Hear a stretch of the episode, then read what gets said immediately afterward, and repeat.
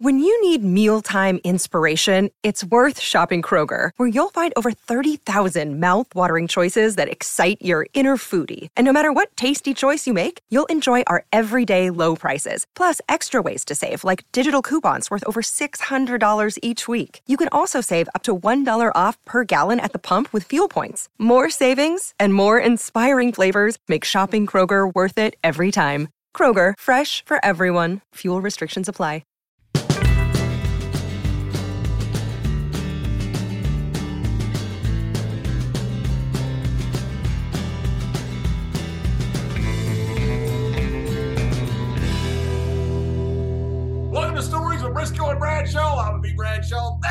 WWE's favorite Hall of Famer, Oklahoma's favorite son, all the above, Mr. Gerald Brisco. He's waiting on the hurricane right now. And we got the best writer in the history of writing since Shakespeare, Mr. Brian Gewirtz, also known as Brian Gewirtz, has a book out. There's simply one little problem. Uh, it's a great book because I bought it on Amazon for $27 and it was worth every single penny. He's also the only writer to ever go to Wrestler's Court. So we have Yeah. Brian Gewirtz, my old Mets buddy, who's in a Buffalo Bills hat. Brian, welcome to the show.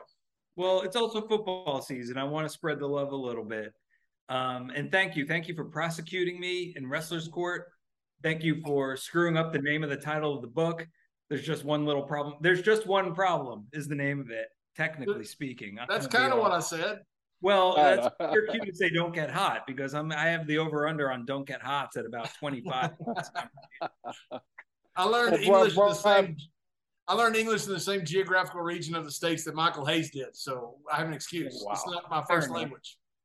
Fair we enough. plan on getting into a lot of Michael Hayes' uh, legendary stories a little bit later. But Brian, man, you know you, you're wearing you're wearing your Bills hat, man. And, uh, you, I know uh, we you took a lot of ribbing, you know, when you first came to WWE about being number one a Bills fan and be, be, be, being a Mets fan, you know, and you took it took it a whole uh, real really good heartedly and everything. Now after all of your loyalty is finally paying off, your Mets are at the top of the league, uh, thanks to a Tampa boy, uh, Alonso uh, uh, Tampa boy. They're they're at the top of the league, and, and even though Buffalo got beat last night, I still believe they're the best team in, in the AFC. So, man, finally, congratulations, and your orange. Let's don't forget your orange got uh, got a Oh, big Syracuse one. is very good this year. I don't I don't even know what to do with myself. This is not the natural order of things. Have the Mets, the Bills, and Syracuse all good at the same time. Well, What we're happened- going to change your life right now. Yeah. so you've been on the podcast, man. Thanks so much. As you can see, I, I, I, I you, you, you graciously sent me your book, you know, and, Yeah. I, and I didn't have to go on Amazon. John, John, John, John jumped the gun, and he wanted to read it before I did, even though I got it a week after I finished it, like a week before, because those Texans are a little slow when it comes to, to reading. The big words confuse me. Anyway, it was a great book, and you open up with with a, with a great story, but uh, about Wrestler's Court, about JBL being a prosecutor. But you know, take us to a little little before Wrestler's Court when you first walked into a WWE building. You know how how that process came about and everything. Yeah, so I mean I mean I really started working at WWE completely by accident. You know, it was never it was never my intention to become a WWE writer, even though I love WWE starting, you know, I was like right the right age. I was 11 years old when the first WrestleMania hit. So I mean that's that's pretty perfect. Um, I remember going to sleepaway camp and people were, you know, first exposure to Pro Wrestling Illustrated and the full color pullouts. And eventually we read other periodicals that probably, you know, would be a little bit more risque in the world. But at the time, 11 years old, it was mainly Pro Wrestling Illustrated. Um, and yeah, that like that, you know, drew me in. Saturday morning shows, the syndicated shows, superstars, and everything else. Saturday night's main event when I could stay up that late. Um, as you guys know, Roddy, big, big influence me. That's who uh that was my guy. You know, Vince is always like, you know, you got to find who's your guy and who's your girl, you know, like that kind of thing. Who's your favorite? For me, it was Roddy. And yeah, I used to go to Nassau Coliseum, Madison Square Garden as a kid. Um, and yeah, complete accident, you know, studying and, and yearning to be a television writer or sitcom writer. Um, and then, you know, a gig at MTV basically led to uh, a gig at MTV and and Vince Russo and Ed Ferrara leaving for WCW, those two things combined kind of led to uh, me getting the opportunity to come to WWE and being, you know, one of two writers at the time, only two. It was me and Tommy Blacha, as you guys remember. Yeah, Tom, Tommy I remember Tommy well. I, I love Tommy. That yeah, that wasn't that wasn't your original. Uh, never went to uh, Yeah, Tom, Tommy was was a great guy. Tommy Tommy still corresponds with me every once in a while. I believe he's still up in Detroit area, up in that area there. But uh, wrestling wasn't wasn't your your first want. You as you said, uh, you know, you wanted to to be a sitcom writer, so you went out to Hollywood. And you you you had an opportunity to write several several uh, uh, sitcoms out there. Then then you had the opportunity through uh, uh, I believe it was your sister or something. MTV was becoming hot and that rock and wrestling to to start some uh, start spreading out a little bit to MTV. So you jumped on that. That was your first introduction, besides being a fan, right? Yeah, yeah, that was my first. Besides, you know, I, I did get to do one uh, meet and greet at the Anaheim Pond when we all lived out there. Um, I forget exactly the circumstances behind. Oh, I think it was because my college professor, Professor Thompson of Syracuse, um, he was also Mick Foley's professor when Mick Foley went to Cortland. Um, and you know, through some machinations, we got a nice Attitude Era meet and greet. I think it was with the Headbangers. You know, they. Uh, there are pictures out there with me and all my college buddies, you know, with the headbangers having the time of our lives. But that was, you know, when when WWE did those specials on MTV. Uh, yeah, you're right, Jerry. Uh, my sister was. I wrote in the book an intern. She corrected me. She was a fully fledged production assistant at the time. She was hired. She was no longer interning. Um, and yeah, I, I worked with you know Rock and Mick and Triple H on a bunch of uh, on a couple of specials and I think it was Rock who recommended, like, hey, you should go interview with WWE, see what happens. Um, and so, yeah, that led to this crazy day of, you know, driving from my parents' house on Long Island into Stamford, um, only getting lost once. I ended up in the Bronx on the way back home. That was fun. This is before GPS and navigation, uh, very harrowing experience. But uh, yeah, I met with HR, I met with Russo and Ferrara, I met with Shane McMahon, and then I ended the interview day with Vince McMahon, which is crazy because I still had I had an inflatable Bopham Steve Austin thing in my apartment in LA at the time. Like this is not a very um, you know professional person going in to do these interviews, but I did it. And one thing led to another. How do you interview to be a writer? Um, well, first of all, you you don't do what I did because you know, as I pointed out in the book, like HR was HR. That's fine. They'll tell you about you know your your key card and that kind of thing. Um, Russo and Ferrara, all I talked about was what wrestlers are you thinking of spinning off into sitcoms and or dramas or movies, which is the last thing you should be bringing up when you're you know trying to be a writer at WWE for the product at hand, Raw and SmackDown and all that. So that didn't go well. With Shane, um, I complained about how none of the sports bars in LA can get Mets games. Um, so I'm looking forward to being home so I could watch them locally. He did not care for that one bit. Um, plus, he's a Yankees fan. He used to it's right. They're non-sports fans. I mean, that that entire family, I've never seen anything like it. They're just not sports fans besides WWE. Yeah, well, Shane used to, uh, especially when the Wilpons, you know, owned the Mets, which they did my entire time in WWE he used to like tease me. He's like, "Hey Brian, how about uh thinking about you know maybe uh, maybe we buy the Mets?" I'm like, "Oh, that would be great." Yeah, I'm thinking about moving him to Jersey. Like he just would do that just to get me upset. Um, but yeah, like um, when I finally interviewed with Vince, and it was supposed to be Vince and Linda originally, but Linda had another meeting, so it was just me and Vince. And that's when I just said, "Screw it! This is you know this is where I'm just gonna." talk about my love of WWE and I brought up our Royal Rumble pools that we had in college. I brought up my favorite angles, my favorite matches, my favorite pay-per-views and all that. And so unsurprisingly in hindsight, that was the portion of the interview day that went the best. He was like into it. He never heard of Royal Rumble pools before. You know, my um my sick WWE gambling uh, connection somehow uh, popped Vince in the room when we were talking about it. And, oh, uh, pal. yeah. Well, I, I told him the story was like we used to not pick numbers, which is what you're supposed to do. Instead, we picked uh, names, which is very risky because, as you know, sometimes the names all don't show up. But one guy got both well and done from the tag team. Well done. Those were his two entries. And Vince was like, that guy's not going to win. so uh, yeah, that's what really, you know, the process is completely, completely different now. You know, then now, now I think you like you you write a sample, um, you write like an angle, they read your materials before they even interview you, um, all that type of stuff. But back then it was like completely just making it up as we go. And uh, you know, one thing led to another and that's what you know brought me in to that world. So those are the sure. only two writers at the time were, were Russo and Ferrara were the only two, and then you were the third. As far as I know, I mean, I think there might have been one other like more junior type writer, but all three of them went to WCW. So um, you know, that's when you know because originally, you know, Vince said, "I'll make you an offer you can't refuse, and you'll come work for us." Uh, but I did refuse it because it was an offer to write on WWF.com at the time. And it's just like, uh, dude, I'm not like leaving. I've written on three shows. I'm in the Writers Guild. I'm not going to, you know, leave Hollywood to go, you know, write about the big boss man's, you know, favorite, you know, snacks or whatever they were writing at WWF.com at the time. No offense.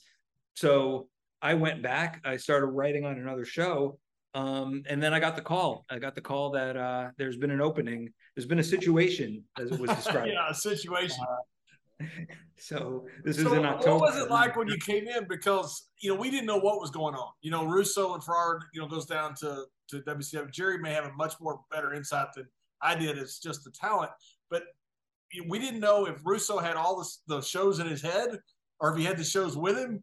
What was it like when you first got there? I mean, when I first got there. I started November 1st, 99. I remember that day. I, remember, I forget a lot of days, but I remember that day specifically.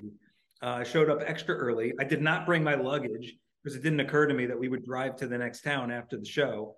So I left all my stuff in the uh, hotel room like an idiot. Um, I got, you know, I, you know, again, I detail that in the book, but I know, you know, we barely, there were no smartphones. You know, we had I had a very, I think I had a folder with uh, an email printed from Vince's assistant at the time. And that's what ultimately let me into the building because they weren't letting me into the building. Some guy showed up who looked like he was 16 and saying, like, oh, I work here now. And no, they had to like, you know, they're like, who are you? Uh, we, no one told us about it. They had to call Sean Selman, you know, who works backstage. And he ultimately came and inspected the folder with the email. And he's like, all right, I guess this guy, uh, I guess this guy works for us now, you know. And then I got with, uh, I saw Dr. I'm, sorry, I'm getting a, a hurricane warning. oh damn, Jerry, get out of there. We can actually watch Jerry die today, which well, you great. wanted it on the show here. I'm sorry, Brian. Right.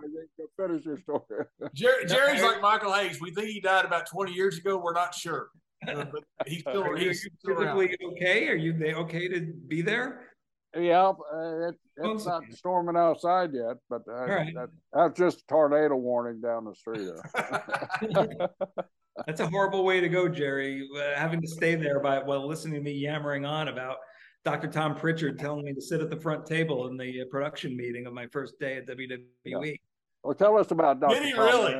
Yeah, what, what happened there? I, I've been this isn't the time where I came out. Well, I remember I had to come. This a couple weeks later, I think I had to come out and and get you in the building one time. Yeah, it did happen multiple times because I didn't get the um, It wasn't exactly the tightest run ship.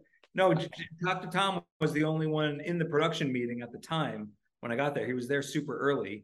And I'm like, oh, cool. I know Dr. Tom. I know who he is. I know I didn't really know, you know, his full prowess at the time. Uh, you know, I'm not going to bring up the Bodydonnas or anything like that. I'm going to try to play right. it cool, professional. Um, and and then you know we were just talking. I'm like the new person, and he's like, "What do you do?" I said, "Oh, I'm I'm the new writer or one of the new writers." And he's like, "Oh, well, you're not supposed to be sitting here. You should sit up there." And he pointed to the front of the table, um, which technically he was correct because if you recall at the time, like all the writers used to sit at the front of the table back when there was like a writing team of like less than four. So we were all up there, but you know, the room was filling up and I'm just sitting there at the front because Vince and, and Triple H and Shane and Stephanie, everyone was late. So it was just like a room full of people and me. And I'm like not introducing myself to anybody, which is the exact opposite of what I should have been doing. I should have been out of that chair and like literally walking up to everybody, shaking everyone's hand. Instead, it was like, "Hey, how's it? What's that?" I'm just like, "Mm-hmm." Tremendous. Yeah. Uh, and then they came in to answer your question, John. Like, no, I mean, at least by November 1st, um, and I don't think there was like much in the way of stuff that was already written anyway, because it was very week to week, especially when SmackDown came and it was a different live show every single week. You know, we had a little bit more um, time to plan things out when it was the old way, pre SmackDown of Raw Live, Raw taped on Tuesday, and then like literally 12 days until you have to write TV again. This was now, it was two shows a week, every single week. So I remember, yeah, Vince came in like the card. He had a rudimentary card written like on the on a napkin or something like that, and he started reading the segments. Um, I keep waiting for him to introduce who the hell I am. He never did. he, he forgot. Um, and then we were off to the races, you know. And at the time, it was you know me and Tommy Blacha running around with yellow notepads, if you remember that, just like walking up to any wrestler saying, "Hey, do you need help with the promo or anything? Um, we're here if you want it." it was it was very very 1.0 in the uh, evolution of the uh, WWE writing position. Did you know Tommy before that? No, I didn't know uh, who he was. Um, I knew obviously. You know, it's funny because he was a longtime writer at Conan, um, and I was an intern at Conan, But I was an intern at Conan. Conan's like the end of his first season, and I think Tommy started shortly thereafter that. So yeah. we never crossed paths. Um, and I think he was famously had you know bleach blonde uh, hair and was wearing clogs. I think this was, He well, was well before well before the uh, WWE dress code. Um, and He so told me no, what- We're doing a backstage. He did all of me and Ron's uh, uh, APA stuff. I, we we love Tommy. He told yeah, us he time. He goes, the APA. "What's that? He pitched the APA originally. Did he really?" Yeah, I remember like, you know, Tommy pitched the APA and he also pitched the original something that Jerry is very familiar with, the original um hardcore title. I mean not the hardcore title, 24/7 Yeah. making the hardcore title 24/7. Hey, Tommy did a Sunday night heat one time. He just had us, uh, ch- Kaientai chasing us, us chasing Kaientai. Stu- stupid story, but it, it was a thread throughout the whole show. He did like a 4.1 on Sunday night. Yeah. that was when that was when ratings were different and the you know the, the world was different. But Tom, Tom, I love Tommy. I thought Tommy was great. Yeah, no, we uh, we still keep in touch. I talk to him every now and then. He told us one time. He said, "Guys, you got to get this right this time." I said, "Why? Are we going live?" He goes, "No, you're slurring your words." Me and Ronnie got drunk. That's the Boy. only only time ever. it's just that time. Yeah, no, only at once. I don't think you guys are in it anymore, but you know, we still do the XFL, which is not the new football league coming out, but the it's EXFL, which is the uh, weekly football pick'em pool of ex WWE employees along with current ones. Um, you know, and pick seven teams every every week. Um, he's still in that, and so am I. And uh, and freaking Kasama wins it every year, so I don't know why we end up doing Is it. but- is that that one that we've you've had forever? I think I used to be in that. yeah, you both you, you you should be in it. Yeah, have to send me that. Send me the email. It hadn't changed. Yeah, well, well, Nick uh, Manfredini runs it now, so uh, I'll have to let him know. But it's all it's all computer based. Back in my day, I used to just tally them all up, Yeah. write them, you know, on the road as Ed and I were driving to town to town because they know, you guys know, no one trusts me to drive because I will fall asleep almost immediately. Uh, I, when I remember BFG Lizard or something like that. well, that was the old AOL. Uh, years ago. Yeah, not not don't exist anymore. Yeah, and you talk I about think money. John, I think uh, John and I are the only two that still use AOL mail. That's right. you know, a, uh, there, there are a lot of um, what's the best word to use? legend. Uh, whenever I get their email, uh, it's still the old AOL one. So, congrats, congrats for staying uh, loyal. Well, thank you. Well, yeah, Michael Hayes is duke.duke.com on AOL. Yeah. Michael doesn't. He doesn't do emails. No, he doesn't do emails. so Jerry, you talk about money uh, and Mets fans. Brian and I had season tickets together to the Mets, and uh, they were they were like really not that close. Actually, the game would end like an hour before it got to us. That's how far back our seats were. Uh, you know, I, have been getting a lot of lot of requests on on on that social media junk, uh, you know, to clarify for Brian. You know, they've heard your story a million times, and you know, all the way over to LaGuardia, you know, and and a, and a crown room, you could from your was closer than your seat. That's right. Brian, Brian, would you would you take a minute or two to clarify, you know, how how great your seats actually? First of all, Mr. Met looked like a normal sized baseball from where we were. so let me uh, let me explain this, and I'll do it without visuals, even though I've sent John visuals. Shea Stadium consisted of the orange seats, which was the field level seats, which I know a big fancy millionaire make more money now. John Bradshaw Layfield on uh, Amazon.com. It's uh, had more money now. You talk about me butchering your book, yes. and I'll send you one of mine for free. Well, I have a lot of them because nobody wanted to buy them. I got one. so there's the orange seat, which is field level, and then right above it is the loge level, which consists of box seats, which are like the first like three rows, and then general, you know, with the long stuff, long, you know, seats one through 20 in a long row. Uh, and then there's mezzanine that does the same deal. That's the green seats. And then there's upper deck, which is the red seats, which also has box seats and then general. And the way John would describe it, you would think we were in the last row of the upper deck.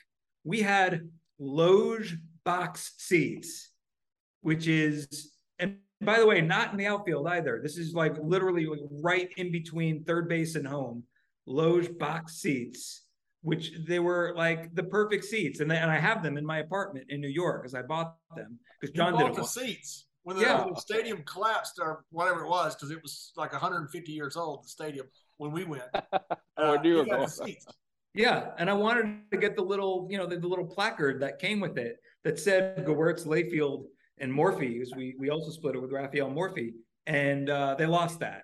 So I we now I never got that, but I do have the seats, and they are great seats.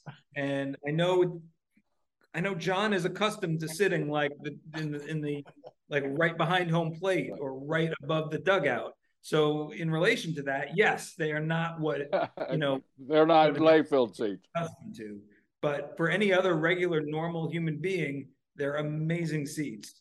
But I think John only went to like two out of the 30 games he had tickets for. So might not remember them as well as I did because I'd show up to every game. And he was probably not not sober either when he attended. Yeah, the best part, Jerry, the best part was this was awesome. So I worked on Wall Street, and then at the Fulton Fish Market, they had a ferry that took you all the way to Shea Stadium. Oh, so you, you get on the on the boat and you ride up top, have a drink, smoke a cigar, and go all the way to Shea Stadium, watch the game. Then I'd take the ferry back to like 55th or something like that. A lot of times Brian would do the same thing. We'd take it back to there and then we get off and go back to our homes. It was awesome taking I the ferry. ferry. They don't do it anymore, I don't think. Hopefully Steve Cohen can bring back the ferry. I don't know if he has anything to do with it, but the ferry was tremendous. The ferry was awesome. I mean, yeah. it was it was so cool to get on the ferry with a bunch of Mets fans, and they're all going up to the game. They're all drinking, smoking cigars on the ferry, oh, going up there, watch the game and then yeah. take the ferry on the way back. Especially if they win, then everybody's excited. Yeah, no offense to the seven local, but yeah, the ferry is definitely the way to go. ferry has no idea, but trust me, it's definitely better. So do you still have those seats, uh, Brian? Well, those seats, yeah. I mean, those seats are um, in my apartment, yeah. which you know, if I was there now, I'm we in show us. Yeah, we get yeah, a show. For season three of Young Rock, um, but you know, John would actually be proud because I finally gave in. You know, they, they did this uh, gimmick where if you buy a 20 game pack for 2023 season tickets at Citi Field, you're eligible to have 2022 postseason tickets. Um, and I and I went in on that, even though I might not even be there for a lot of it. But I, you know, I said I, I don't care. I, I just want to have that option. And so my 2022 postseason tickets which I'll have for every other game, is the tickets that John thinks my Shea Stadium tickets are. they are in the upper deck literally the last row of the upper deck is where I'll be watching postseason baseball, and it will be worth every cent. But that's you know that's w- where the narrative of our Shea Stadium tickets would be accurate in my 2022 Citi Field post I don't know. I don't know if anyone cares about this, but yeah, yeah, they do. I've got at least three requests to ask Brian about the season three. So you know, and a couple of them, uh, attorney and, and and New York City that goes to Mets games, and I actually went to a Tampa Bay Ray game with the with the gentleman down here. But thanks for clearing that up. And you know who'll be the Mets in the playoff. You know who'll be the first one to ask you, "Hey, Brian, can I use your seat if you're not able to do it?" That guy's sitting up in the corner. Well, especially because he's busy with The Rock filming Young Rock and Tales of the Territories, which apparently comes out with you, Jerry, on October 4th, apparently. That's right. I mean, uh, Jerry Brisco, absolute legend, uh, is uh, we have a show called Tales from the Territories, creating um, we created with the creators of Dark Side of the Ring, uh, Evan Husney and Jason Eisener, and it's coming out on Vice very very soon. October 4th, a different territory every single episode. Um, and Mr. Brisco was nice enough to grant us our request to have him on um, for the Florida territory episode. So um, this is going to be really, really fun. I, have seen cuts of the show, obviously, um, and it's great. I think you guys and wrestling fans in general are really going to like it. Well, Brian, I appreciate it. I really appreciate being asked for that. And I, got to tell you, you know, you watch the dark, you watch Vice TV, watch the Dark Side of the Ring. I wasn't really wild about doing, it, but you, you, you personally called me and and then told me, and, and man, going to Atlanta, you guys flew us up to Atlanta, and uh, and a great studio we were in, really, really. Uh, uh, really good studio, and and the people there were so prepared for for the show. Uh, that's what that's what really impressed me and the other guys on the panel was just how knowledgeable they were and how much research they had done and and the questions they asked. So it's just not some generic show. It, we really get in depth and a lot of the questions. We tell some old stories that John loves me uh, loves me telling about Eddie Graham drunk flying the plane and all this stuff but you know, all, all of us told the same story, so it's not just me making it. Hey, wait, wait, wait, Jerry. Hey, I'm sorry, I'm gonna cut you off, Jerry, but I got, I got to. Interrupt. You know, one of the best stories about Eddie Graham's plane was Rocky Johnson jumping out of the plane while it's yeah. taxiing, while it's going. Well, it's on fire. It's on fire. Yeah, it's on fire. because fire. the plane got caught on fire because yeah. somebody might be, might have been smoking a little weed in the back. It yeah, got, yeah. the plane on fire, and Rocky Johnson jumped out of the plane while it was moving. Yeah. We're taxiing down, the, we're taxiing down the runway. When he opened that door, I'm getting out of here. I'm getting out of here, man. Rocky's gone. and pretty soon everybody's following behind him because we can see the smoke billowing out of the bathroom there. But you know what, Jerry, to your point, that was, you know, that's what I was telling you on the phone was like, you know, dark side, some people really like it, some people, you know, don't. And, you know, it's a it's a fine, it's a really good show um, but we wanted our show to be different. We wanted this new show to not, you know, to really capture the wild, the crazy, the unbelievable, like these stories that, you know, we would hear backstage all the time at WWE as writers coming in. You know, we had we were able, especially when I started and, and the agents, you know, the producers slash agents of, of you and Pat and Jack Lanza, you know, like this this like Hall of Fame row of of legendary storytellers and everything. Um, like that, like sitting in those meetings, waiting for Vince and everybody to show up and hearing these stories, like that's really more the inspiration um, than anything on Dark Side. You know, because Dark Side it's its own entity, but we wanted to do something, you know, that was a little different. Obviously, Rock, you know, being third generation, uh, has has heard a ton of these territory stories as well, and really wanted to, you know, like let's capture that. Let's let's take it out from the locker rooms and have it you know on a on a national audience level. Was, was that your suggestion or was that uh, dwayne's suggestion that you do the territories? Because that that's something that john john's talked about for a long time you know yeah. wwe should do or somebody should do the territory days. It's always it's, you know we've always had that idea. All of you know just and, and i know lots of people have had that idea and it's you know you know between podcasts and everything else you know it, it's it's you know it's something that anyone who's heard a territory story or two you know would obviously you know shine to and say hey that could be a great tv series.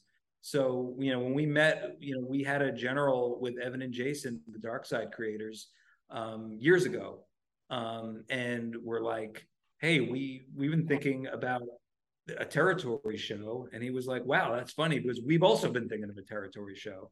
And Chavo Guerrero, who works on the show, had also been thinking of a territory show. So we all like kind of got together um, and and pitched it to Vice, and they were like, "Yeah, let's do it." So it all it all came together, you know, uh, quite nicely once uh, you know we all, you know, finally were able to pitch it. I saw an interview you did, Brian, and you're talking about the show, and it was really cool the way you said it, you know, because it's true. All of these territories were were worlds within themselves, and you had your huge stars, you had your crazy stories, but you had 30 of them around the country or whatever the number was, and every territory had their own dynamic that was so unique to that territory. And now it's so cool to interview these guys because the statute of limitations is out. You know, yeah. you interview a guy now, you he can't talk about what he did last week, but you interview a guy and ask him about what he did in '78. He doesn't care at all. He just tells you the whole story. You know, it's just yeah. because it doesn't matter anymore. You don't have to hide behind the veil. You don't have to kayfabe. You don't have to. None, none of that's there. You're just going to tell the story, which I think is such a wonderful idea. Yeah. No, thanks. And and the beauty of it is, you know, there there isn't an hour's worth of Memphis stories or Portland stories or Florida or or you know world class. You know, there's tons. There's see literally seasons worth of stories. So we can go back to these territories in seasons two, three, beyond. Um, you know, whether it's the same panel, different panel, there's just so much to tell. Um, that like, yeah, this is, you know, it's just basically a uh, a fountain of uh, great, unbelievable but true stories that, that that we have at our disposal. Yeah, when you start hearing some of these stories, they're hard to believe. You know, it's funny because I, I, sat around with some friends a while back and they said, "Hey, tell us a wrestling story that's kind of wild." I start telling it to them, and they're looking at me like, "That can't be true." And I thought, "Why am I even telling you? You're not going to believe me." And it's hundred percent true. Yeah. I mean, yeah. guys back then, you know, I, I thought it was a, a, a, lot of a confluence of a lot of factors. You had really entertaining, creative, crazy guys, and you had no outlet like social media or cell phones or anything. So all you had was each other and a lot of boredom, and uh, that made for some incredible stories because of all of that together. And too, John and Brian, we're in a damn car for eight hours. I mean, you know, you got you got to be you, right. you, got no phone that you can sit there and you know read the latest news. You you had to you had to come up with shit out there on the road, or you wasn't asked to be back in that car the next week. You know, that's so right. You had, you had, to contribute every every time you were in a car there. So it just made it made traveling so much uh, better and quicker you know, to share those stories. And you always, when the new guy would come into the territory, you would want that new guy traveling with you because you'd want to know what was going on in his territory and what you know what what what, what got over there and you know how he and he's wanting to know what what what he could do to get over in your territory. So it, it was a great great educational uh, system that we had there. Just just sitting in that back seat of the car and you know you hear all of those stories, you know, old timers used to tell a kid, you know, sit back there and shut your mouth. That was a fact. you just sat back there and you shut your mouth and you did say it, but you learned so much doing it, you know. And I think that's what Brian and, and Dwayne's show, uh, Tales of the Territory, is going to bring to the forefront. Is there, like Brian said, there were individual stars in each one of these territories. We've had a lot of guys on our show, John, that you know, that was regionalized, and and that's a shame that you know they're not known, uh, you know, nationwide or globally like like a lot of WWE guys. But they are in their time they were just as big as stars, and they were selling out every building. The building might not have been as big as, as the buildings they're selling out now, but they they sold out the buildings that they had there. So, you know, it was a wonderful time in our business, and I I really think that this show that that's coming on Vice TV tells the territory is going to just really enhance the stories and enhance the, the legends of, of, of those territories there. So I appreciate Brian what it was. I, I had a really enjoyable eight, nine hours, whatever it was there. Guys, like I said, were very knowledgeable, very professional. And if you didn't want to talk about something, you know, they were great. You know, let's go on to the next thing. So right. uh, we all had a great time there. I, I think uh, every one of, I, I can only speak to the one I did for Florida, but I'm sure every one of them was just as quality as that one was. So congratulations. I think you got it yeah, there. I think you'll really like the finished product because you know, we we do the roundtable, which you were part of, and then as you know, we shoot these recreations uh, up in Canada, and then the, the, stories that you guys are talking about are sitting around the roundtable then come to life, and then you know, and then going back to you, and then back to the story and everything else. So it's really it's really cool. I, I think um, I think wrestling fans are really going to like it. I can't wait to see the finished product. Yeah. You guys are basically a podcast on steroids, right? I mean, really. I mean, like the Young Rock, it, it's just it's a podcast. It's just recreations and it's it's televised. You know, it's a show instead. And you know, yeah, but, but well, the concept is very much the same. It's it's a telling of what others have tried to do. You guys are just doing it visually in a much better way. Hopefully, yeah, that's the idea. Um, but segueing for a second, John, because you mentioned Young Rock. Young Rock um, comes out one month after Territories, literally one month, uh, November 4th. Territories is October 4th. Um, so, yeah, in the past, Young Rock was, you know, out in, I think, January, out in March. We were shooting in Australia. Um, that's all, that's all been changed. Now we're coming out November 4th. Um, we've already shot, you know, um, we shot all of, uh, of rock stuff, his timeline he started posting. He this is the first time he's actually able to physically meet the cast members playing his family. Um, because we had Zooms and everything where yeah. you know where he would talk about his dad and his mom, and his mom would be on Zooms too, uh, and his grandmother and his grandfather, um, but never actually physically in the same town because he would shoot his stuff in either Atlanta or LA in the past, and we were always shooting in Australia. Uh, and now all of it is here in Memphis. So he was actually able to meet, um, you know, Uli and, and Joe Anderson and Bradley and Adrian, all, like all the all the versions of Young Rock, as well as you know Joe who plays his dad, um, Stacey who plays his mom. It was really really cool. He, I know he's posted about it on Instagram. Um, and yeah, now this season um, is crazy because this season, you know, it's Dwayne, aka The Rock, in the Attitude Era. You know, it's the Rocky Maivia turning into The Rock period of time. So you know, we'll we'll see. You know, without spoiling anything, but you'll see a lot of Attitude Era stars. Uh, some were on the show last year. There's going to be a lot uh, of of new characters who are very very familiar to wrestling fans uh, on the show this year. If you know if you know the story of Rocky Maivia, you could probably guess um, who it is. But a lot of close personal friends of you you're both um, you both. Um, I know I know who they might be. Yeah, exactly. There might be a whole a whole nation of people. If you, Tremendous. well put. Uh, yeah. What a, what a great time in his career, though. I mean, that was that that faction was awesome. That faction, I don't know if it's you consider it underrated because I don't know where they rate it, but that faction was incredible. Oh yeah, it's it's really really cool, and, and to see these come to life. Um, and then at the same time too, because you know it's multiple timelines. Um, we're we're headed right into the uh, rock and wrestling era.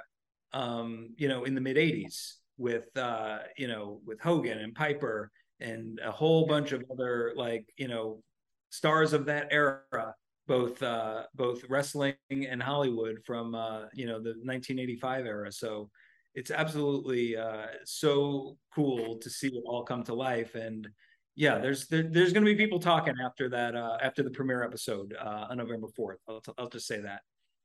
Speaking of that era, uh, one of our mutual buddies who uh, sold out the Superdome one time and uh, was not afraid to tell you about it. Uh, and our other, me and me and Mr. Brisco are the only friends uh, in the whole world of Bruce Prichard. So we have two commonalities between a Freebird and Bruce Prichard. The doot doot doot that Bruce Prichard has said for years, he stole from you, right? Yeah, that's hundred percent accurate. Hundred percent. I love it. I yeah. love it. I used to now, do has that. Has Bruce admitted that? I mean, he knows it. I mean, I don't know. of course, he does to admit it, and I was fine with it you know, it's funny because you know I will call Bruce on the set of Young Rock all the time. I'll be like, "Hey, who did so and so face?" And like, what is what is what was this person like backstage? And and he's like, "Well, you know," and he'll he'll give me a great answer and very very helpful. And then when I see him, it's like, "Hey," and, and Michael's the same way too.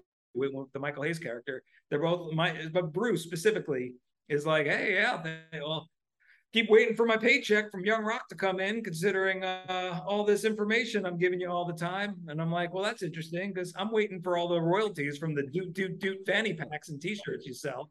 There, Bruce can... has so many paychecks coming in, he wouldn't just say, "Bruce, I sent it," and if it'd be in that stack of paychecks. He wouldn't know. Yeah, yeah. He's, he's he, uh... he, got fifty sources of paychecks coming out. Oh yeah, he's filthy rich. Well, I'm just saying, we we we both kind of borrow from each other liberally, and uh, you know, are cool with it. At least I'm cool with it. I'm sure Bruce is too. I mean, he's you know, do that's not what he told us, Brian. No, he told us something. Paid for his mansion in Connecticut. Different. I know that. And let, us get off that subject area. I, I want to get on, and you know, Wrestlers Court is such a legendary part of, of, of our business, of WWE's business, back especially back back when, when all three of us were running around there.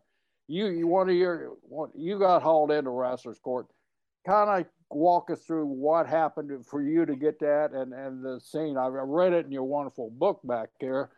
There's one, just one problem by Brian Gewirtz, and so you can get Did it you on get Amazon yours free, or any Mr. place. Brisco? Yeah, I got mine on right sent to my doorstep, John. Wow, I got mine sent to my doorstep because of Amazon Prime, but I had to pay for it. Yeah, well, you know, you don't know the right people. But anyway, tell us about that chapter one. And you open, you open you you don't beat around the bush, brother. You go right right into the meat of WWE. Yeah, you go right into wrestlers court to get everybody's attention. Well, yeah, just like exactly. you did in all those all those overtime uh, segments that you used to write for uh, and ring segments. well, that's how we used to write TV, right? You know, you got to like have something that captures the uh, attention right away. And I know if I'm like well, I started watching Taxi as a young like nobody cares about that. You want to get into the stuff that everybody, you know, wants to hear about. So, Wrestlers Court, which was a complete shock to me. I mean, because I was riding high. If people don't know, this Wrestlers Court happened literally. This was the SmackDown after WrestleMania 17, which was considered, you know, one of the greatest WrestleManias of all time. And I remember, um, you know, and I specifically um, was was producing all the backstage vignettes for WrestleMania 17, running around like a lunatic. And I was asking, like, Bruce, are you going to help? He's like, I'm in the gimmick battle royal. I can't do anything. So I'm like, okay, great. So um, I was producing all of them, and it was a huge success and really well received. And then we did, I think it was Rock versus uh, Austin in a cage the next night on Raw like another, you know, that's what kind of like was Rock send off to then go to, uh, you know, um, Scorpion King, and um, and then Tuesday in Oklahoma City, um, I was told you're going to Wrestlers Court, and I it just blindsided me. I had no idea a what Wrestlers Court was, b why I was going, um, and then yeah, it was it, it was this whole thing where they're like, I'm like, don't we have a show to write? I'm like, ah, oh, SmackDown, tape. Go to go to your Wrestlers Court. Um, and and Stephanie specifically said, "Bring beer and pizza."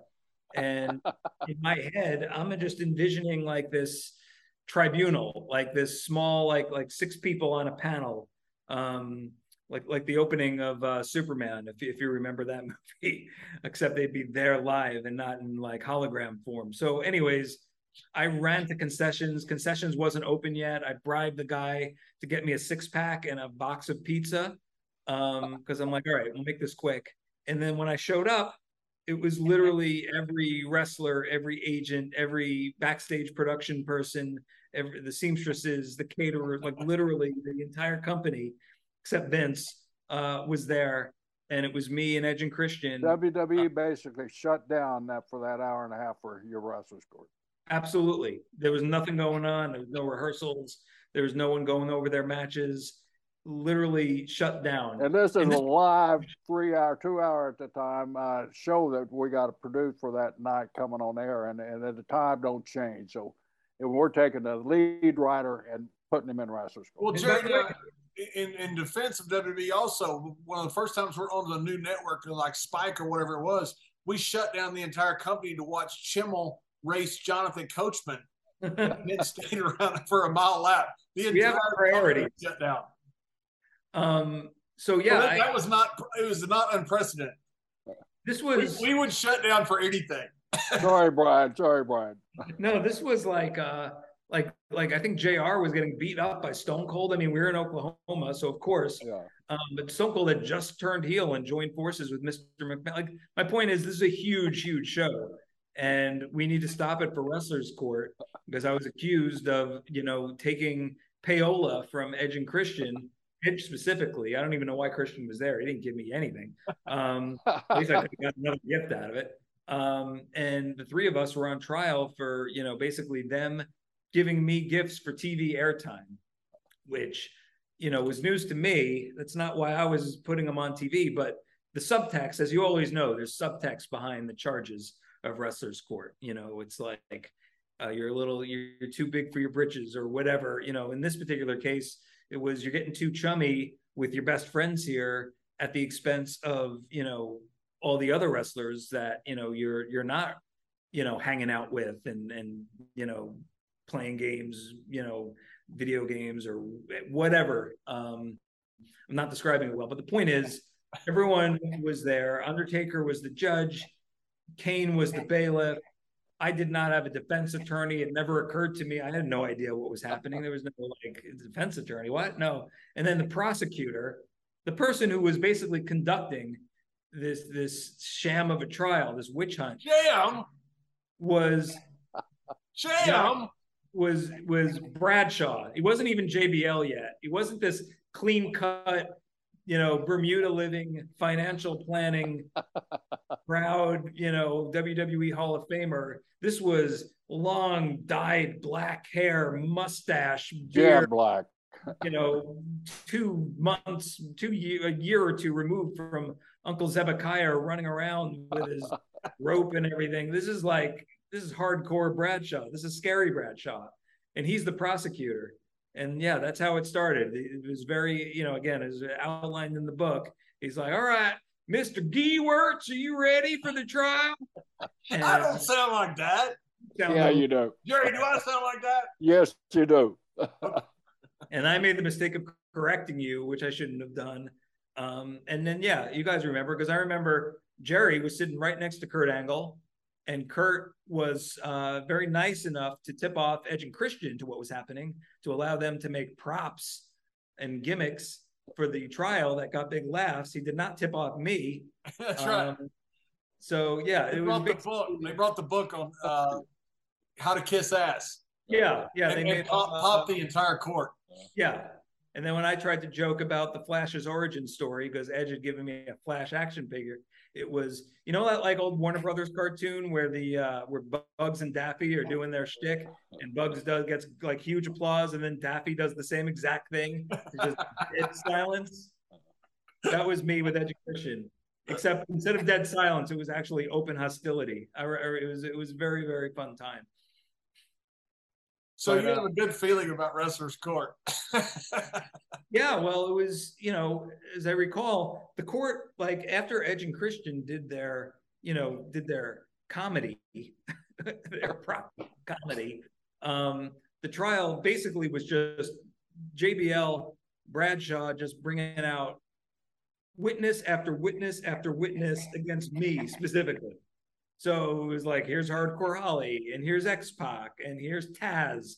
And it's like, Taz, how many times have you produced Sunday Night Heat? Uh, all of them. How many times was Mr. Gewirtz there? Um, twice. Once for the first show, and second time for Edge and Christian. No further questions. now, you you mentioned the name there. Uh, to fill, fill us in a little bit on Hardcore Holly and, and your relationship up to that point. There, it was pretty tight, wasn't it? well, yeah, it was. Well, Hardcore Holly, Bob Holly was the one who saw um, Edge give me a Flash action figure. Edge um, was at a comic book store, had a signing or something. Someone gave him a Flash action figure. He knew I liked the Flash, which I did, although I'm kind of a poser because I stopped reading comic books in like 1985, but I didn't tell them that. I'd still wear the t shirts and stuff. So he gave me the doll.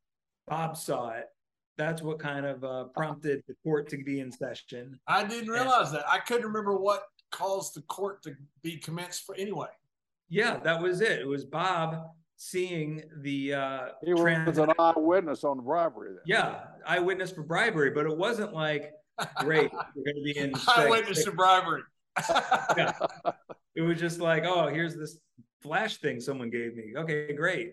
Um, but that was a lot of time. If you guys remember, um, I was also accused of bringing Edge and Christian to my parents' home on Long Island for dinner, which people absolutely 100% like believe that happened.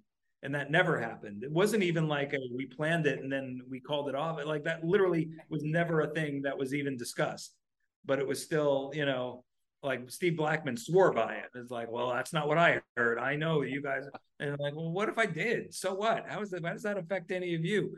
But the point is, all of it, you know, um, w- was really to send a message, which I didn't, you know, fully appreciate at the time, but I did as time went on, which is like, like if we didn't like you or or think you had potential, well, certainly at the time, Bob Holly, X Pac, and those they did not like me. Don't get me wrong, but if we didn't at least think like we you had some potential, um, we wouldn't be having shutting down the entire backstage of SmackDown for That's an hour hundred percent right.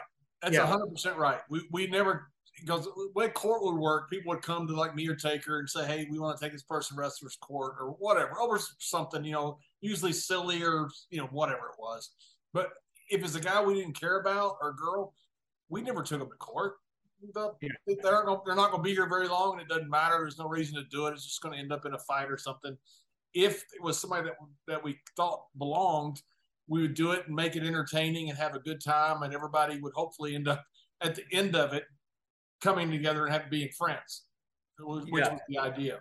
which yeah and i really uh, you know i appreciated i appreciated a little bit at the time i appreciated it even way more as time you know ex, you know expanded um i remember because it was starting it wasn't fun when when we were getting into the my stuff and i remember kurt looking a little peeved and i wrote about it in the book I mean, mr brisco that I, think i think kurt angle has something to say about this and uh and then you turned to kurt and like oh kurt do you finally someone on behalf of the defense would you like to say something on behalf of Mr. Gewirtz? I don't Kurt- sound like that, John. Kurt rises up and then he goes, No, no, I don't. Yeah. What the hell? And then he afterwards he explained to me like, "Oh man, if I said something on your behalf, it would have made it twenty times worse." And Jericho was like, "Oh, you should have asked me to be your defense attorney. I would have, I would have buried you, but it would have helped you in the long run." I'm like, "I brought a single pizza and beer and a six pack of beer. I thought there'd be six people here. I had no idea there'd be like literally over." That 50 was actually one of the funnest parts, as Jerry knows, was the was the defense attorney, because there's Yeah. always a defense attorney that would have some preposterous claim that they would say uh, takes this person and makes them uh, obviously innocent, which never worked. No. But you know, and then Pat came in late and Pat didn't, you know, couldn't read the room. And you know, it was like real serious at the time. And Pat and my Pat is even worse than my JBL. My Pat sounds like Count Dracula. Pat is like, that little shit, he changes the matches. Um, you know, and then Heyman testified, like it was a whole whole thing. And then I know at one point Austin just walked out because he's like, "This is um, um, why are we wasting so much time on this?" Um, but you know, ultimately, it was for the best. I think it really did, you know, strengthen, you know, my resolve. And I remember afterwards, Pat came up to apologize. He's like, "I thought everyone was ribbing. I didn't know it was serious." And then I actually asked Pat for one of his cigarettes and smoked it then and there after court had ended. That's just how traumatic it was. I I remember that too. I never smoked a cigarette after that. But I did, uh, one of Pat's cigarettes at the time. Um, and yeah, it was it was you know, and then the show went on, and Vince was like, ha, ha, ha, "All right, seg one, where are we?" I'm like, where are we? I've been, I've been fighting for my life for the past ninety minutes. I don't know where we are. I can't, even think about the show now.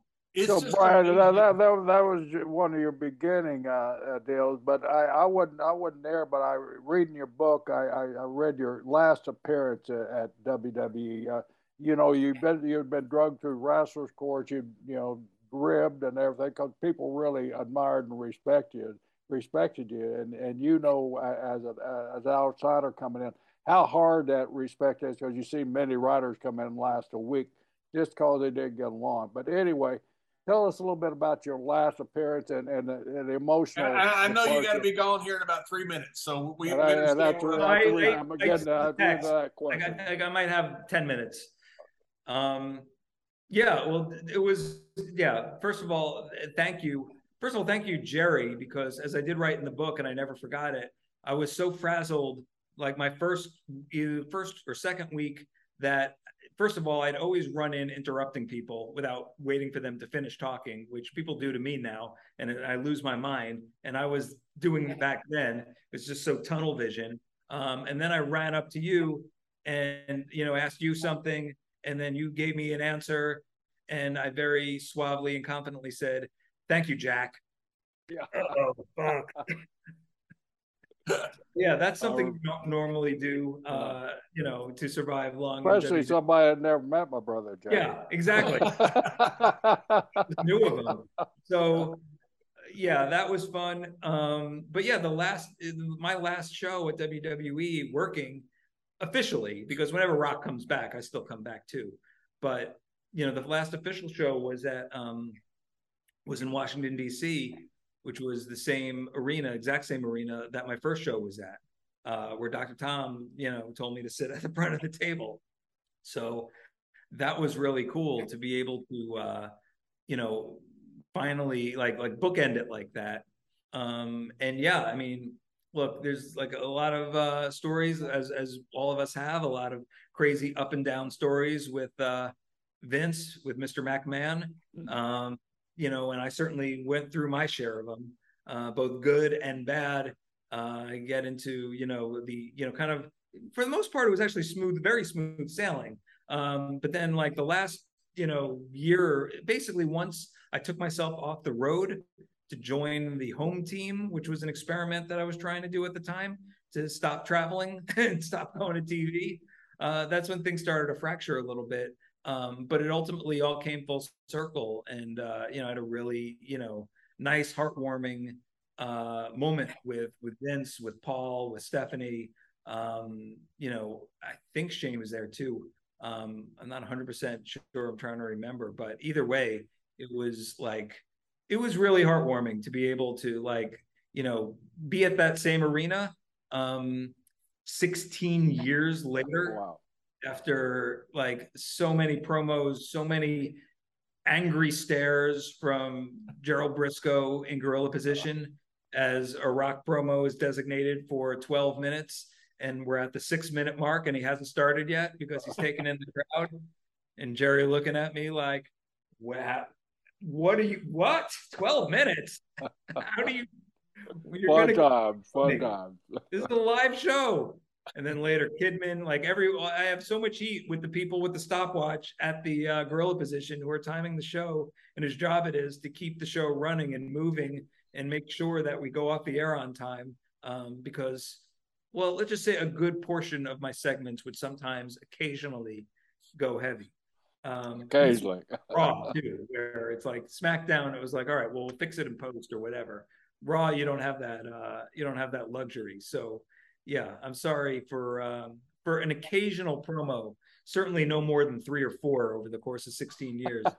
no, one time. Yeah. Brian, before you go, one, one question I want to ask because I saw you an interview you did that where you were answering this question. We did research on you, by the way. We, That's amazing. We enjoyed it, and uh, yeah, promos. And I'm not talking about bashing the current group. I don't. We don't do that. Uh, but like the difference in promos my generation, and especially older, Jerry's generation, could not read a script. I guarantee it. A lot of people from this generation can't ad lib. Which works better, you think? I think, um, I you know, it's because it's both both can be very successful, and both have been very successful. That's the reason I ask. Yeah, no, and and look, a lot of um, there's a lot of wrestlers that um, at least when I started, I actually liked getting the proverbial piece of paper. You know, Kurt was like that. Kurt was just like, just tell me what to say. I don't have to worry about it. I'll just like a machine, like input it into my brain, and I'll deliver it flawlessly. A lot Kurt of people could memorize the whole paper, right?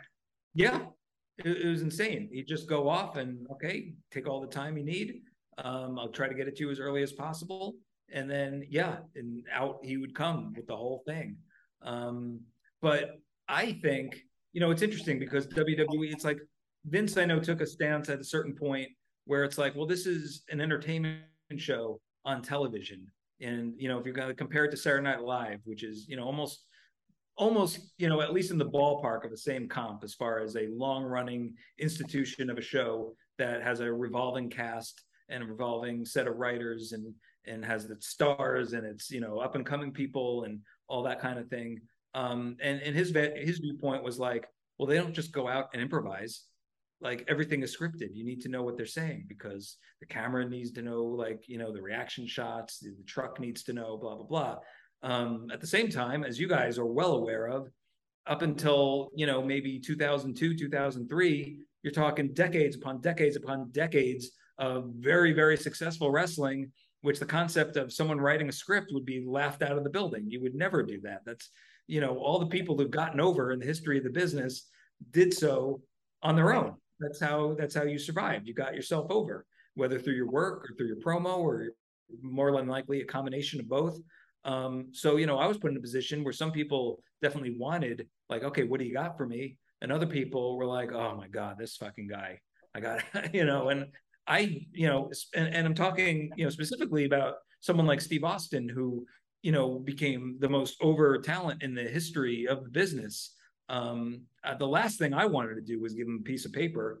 Um, but at the same time, I'm ping ponging between him and Vince because Vince is like, okay, this is now a publicly traded company and it's not the same as like 1998, 1999. We're now, you know, we, we're trying to attract sponsors. I want to know exactly what he's going to say. So it was it put me in a very precarious position um, because the people who didn't want it word for word, I certainly didn't want to dictate to them and tell them to do it word for word. If you know, it, but at the same time, the boss wanted it that way. Um, so I always think it's a you know the best use of a writer, a WWE writer, is a sounding board and I mean, that's how you did your promos, John. I mean, you were you basically had the ability to rattle off an entire 20 minute promo off the top of your head. But you had you had someone, whether it was, you know, sometimes it was Alex Greenfield, sometimes it was me if I was at SmackDown, sometimes it was, you know, DJ or whoever, um, to be like, okay, here's here's all the points I'm gonna make, here's everything I'm gonna say. Hey, what if you said this? Hey, yeah, that's a good idea. I can include that. Or nah, I think I'll just keep it this way, or whatever it is I think that is the most effective version of it. And I think they're going more towards that now in 2022 from from what I you know in terms of talking to wrestlers, talking to writers, I think it's kind of gone full circle now to where it is where it was, you know, when I was working there, which was at least when I was working there earlier on, which is like a yeah, let me get together with the talent, let's see what they what their thoughts are, let's see, you know, I'll add some things or at least construct it so you know everyone kind of has a good idea of where it's going. Um, because like when you have a talent in my opinion when you have a talent that's like comfortable in their own skin and truly feeling the promo and the character and feeling what that character would say because that's what that character would do as opposed to well let me say this line because this line was approved and i need to say this line because it's written on a paper those I think are the crappy promos.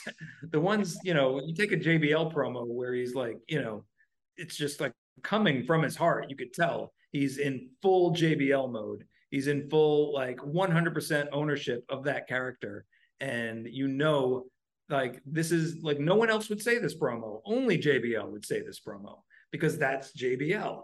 If you have a promo where you where you just look at it on paper and you say, "All right, who who said that?" Oh God, I don't know. It could be anybody. That's usually a crappy promo because you know the uh, the promo itself has to be so ingrained into the specific character in order for it to work so that's that's my feeling is that it's always a healthy combination with the talent leading the charge ideally. Um, but if they have a million other things to worry about like a 20 minute match or you know and, and that's something writers can't really you know contextualize because they don't take bumps. They don't you know they have no idea like what the mechanics in terms of going into a you know like i'd forget everything after two seconds if i was ever in a match. So sometimes you yeah all right why don't you take the lead put something together show me what i'll got show, show me what i've got and then i'll give you feedback Um, sometimes that works, sometimes the opposite way works, but it's always much better to be working together as opposed to like, here, this was approved. Can I change it?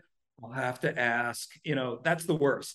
Right. And that was, you know, unfortunately, I think that was the case for for many years, just because for many different factors, including time, including sponsorships, including PG, blah blah blah. blah.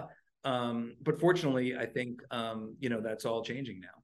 Yeah, it's just interesting because every generation will argue that one generation or another is better, but they're all they all drew money. You know, we we drew great ratings in the Attitude Era, after the Attitude Era.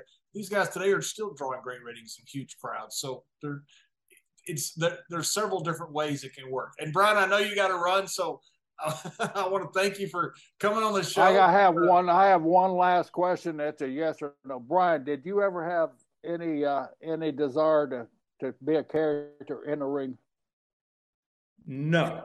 Okay, thank you. Oh, let me let me qualify that because I did write about in the book. For like half a second, when I very first started, I was like in the back of my mind, I was like, hmm, well maybe maybe I could be. I can't be. I can't take bump. Maybe I could be a new Mean Gene, and I could you know be like. And then I saw what it actually takes that goes into that, and and the way they're you know almost sometimes the the backstage announcers get more you know uh, notes and abuse than anybody um so i think like there was like maybe a one week period in 2000 where i was like maybe and then that completely no. went away and i was like no Smart thank man. you i'm totally happy doing what i'm doing Smart that's man. faster too i think if you uh once you start actually becoming an on-screen character and you have the proverbial pencil Oh yeah, uh, I, don't think, I, don't think, anything good can come of that. That rarely Never. ever works. Never. well, Brian, you're one of the good guys, and uh, you're one of the best guys because you're certainly one of the smartest guys. And me and Jerry had to wait two years to get you on the show, and it was worth every second. So, Brian, thank you yeah. so much. We're happy for your success. Can't wait for Tales of the Territories for your book that uh, I've already read. October fourth. October fourth. Sorry, Gerald. Yes. yes, and and and by the way, John, if I ever write a second book uh, I promise to uh, get it to you at a slight discount.